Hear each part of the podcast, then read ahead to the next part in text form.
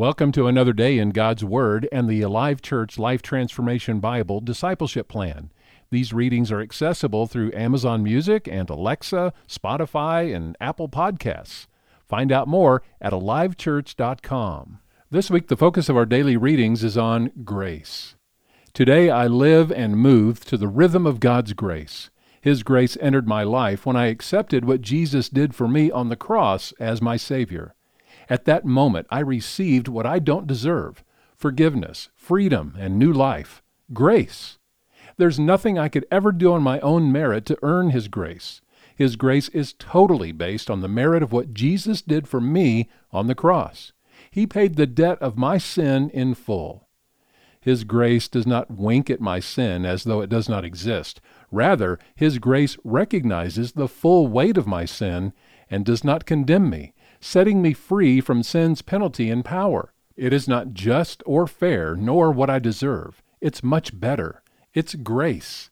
He lavishes grace on me freely and abundantly. His grace is immeasurable, instant, and everything I need, a once and for all completed action. Today I live and move to the rhythm of God's grace. Grace is not simply a benefit from God. Grace is His very nature and character. Because of the grace of God through Jesus, I am who I am, forgiven, accepted, and loved. My relationship with Him is made right. Because of the grace of God through Jesus, I am not who I used to be. My old life of sin is gone, and I am living in new life.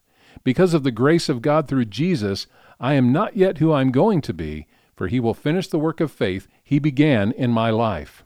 God's grace through Jesus is enough.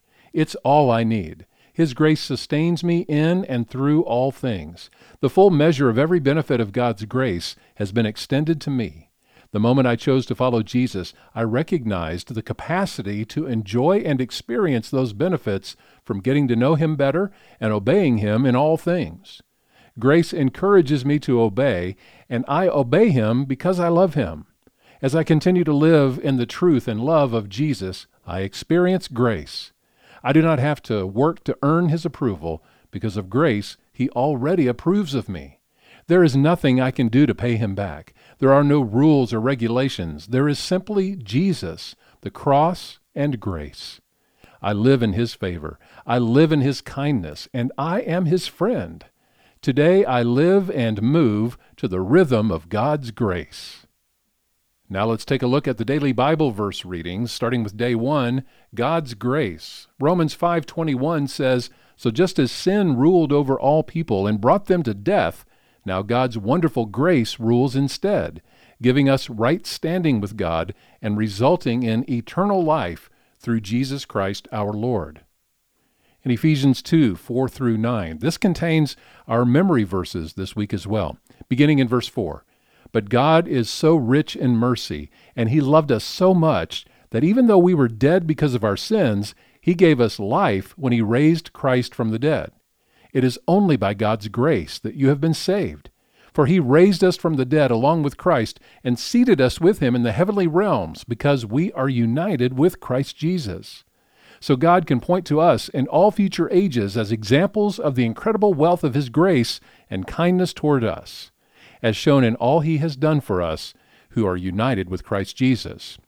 And now we move to verses 8 and 9, which are our memory verses this week in Ephesians 2.